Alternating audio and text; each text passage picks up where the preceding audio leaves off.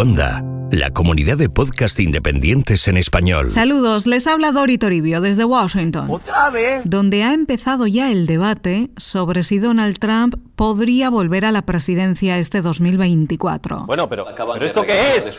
¿Pero esto qué es? Es muy pronto para poder responder a esa pregunta. Ah, ah, vale. Pero los interrogantes han cobrado fuerza tras la primera cita de las elecciones primarias republicanas. ¡Ay, qué interesante, March! Cuéntamelo todo. ¿eh? Trump arrasó en los caucus de Iowa hace unos días. ¡Uy, qué peligro! Pese al frío polar, las tormentas de nieve, los muchos problemas judiciales y los múltiples rivales en las urnas, Trump obtuvo una arrolladora victoria en Iowa. Toma, tomate. Y ahora tiene las encuestas a su favor en New Hampshire. ¡Uy, qué peligro! la segunda parada de los comicios que decidirán quién es el candidato presidencial del Partido Conservador en busca de la Casa Blanca. Los hilos de Washington.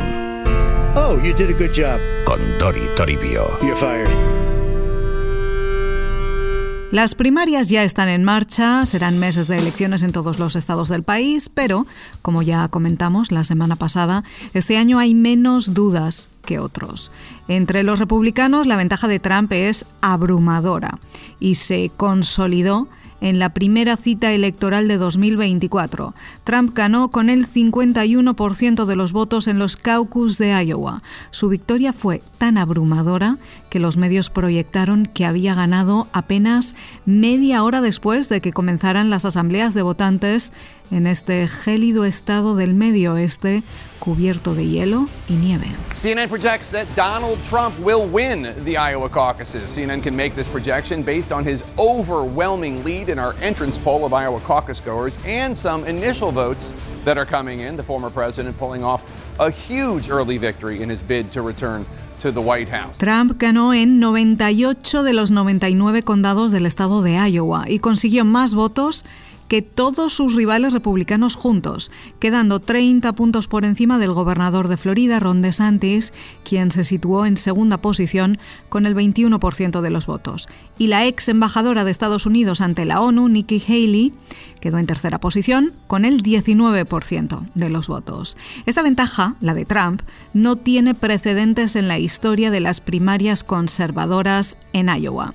Y Trump lo sabe por eso, en su discurso de la victoria desde la capital, Des Moines, lanzó un mensaje de unidad. Pidió a todos, pero especialmente les dijo a sus rivales, que era el momento de unirse y que eso iba a ocurrir pronto. We want to thank the great people of Iowa. Thank you. We love you all. What a turnout, what a crowd. And I really think this is time now for everybody, our country, to come together. We want to come together. Uh, whether it's Republican or Democrat or liberal or conservative, it would be so nice if we could come together and straighten out the world and straighten out the problems and straighten out all of the death and destruction that we're witnessing. That's practically never been like this. It's uh, just so important, and I want to make that a very big part of our message. We're going to come together. It's going to happen soon, too. It's going to happen soon. Esto se interpretó como un mensaje de Trump diciendo que la carrera se había terminado ya.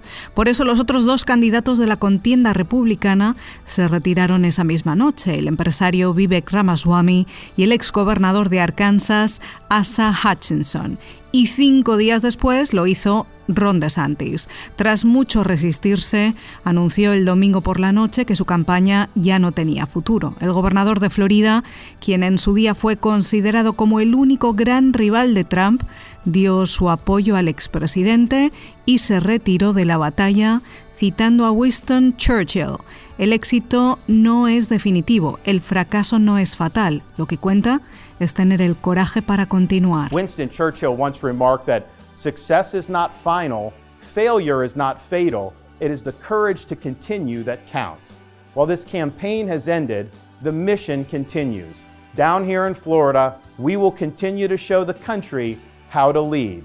Thank you and God bless. Y mientras, Nikki Haley sigue en pie de momento. Las encuestas indican que ha recortado distancias con el expresidente en New Hampshire y va 13 puntos por detrás.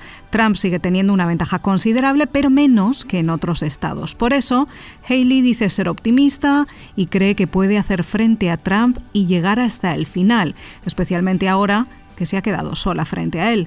Desde Iowa, la exgobernadora de Carolina del Sur dijo que las primarias republicanas son ahora una lucha entre dos personas, Donald Trump y Nikki Haley. I can safely say tonight Iowa made this Republican primary a two-person race. Pero eso no está tan claro. Para ganar la candidatura presidencial republicana hay que hacerse con 1.215 delegados, de alrededor de 2.400 en los 50 estados del país. Los votos en cada estado se traducen en delegados, con diferentes normas dependiendo del estado, pero esa es la idea general. Y después, esos delegados acuden a las convenciones de los dos grandes partidos políticos y votan por el candidato ganador correspondiente. Todo esto para explicar que la carrera republicana acaba de empezar.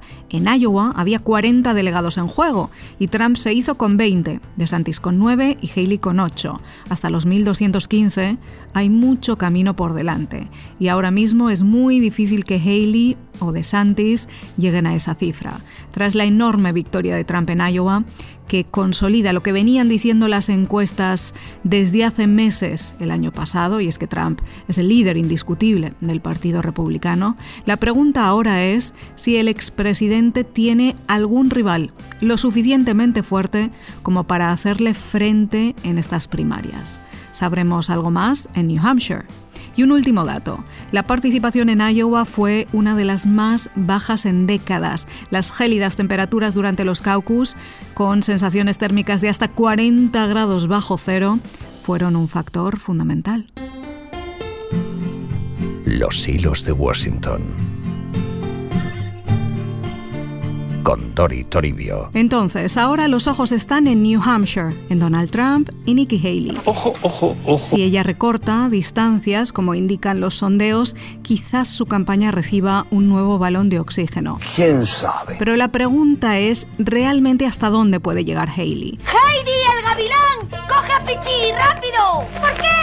Las encuestas a nivel nacional otorgan a Trump alrededor de un 65% de intención de voto, más de 35 puntos por delante de Haley. Uy, uy, uy. Incluso si ella diera la sorpresa y ganara en New Hampshire, que es complicado, pero sí hubiera una sorpresa, después llegaría Carolina del Sur, su estado, donde Trump tiene también una enorme ventaja en los sondeos. Así que las matemáticas parecen estar abrumadoramente del lado de Trump para alcanzar esos 1.215 delegados. This is all, just so you understand. Además hay que tener en cuenta que hay una cosa que hace falta para mantener vivas las campañas presidenciales. Además de votos, claro. Claro que sí, campeón. Y eso es dinero.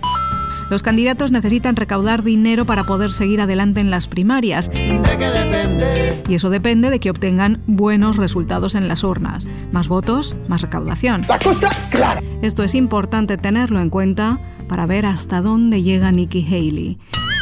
Y recuerden una cosa más. A ver. El día más importante de las primarias es el llamado Supermartes, Una fiesta de la leche, vamos. cuando votan más de una veintena de estados el mismo día.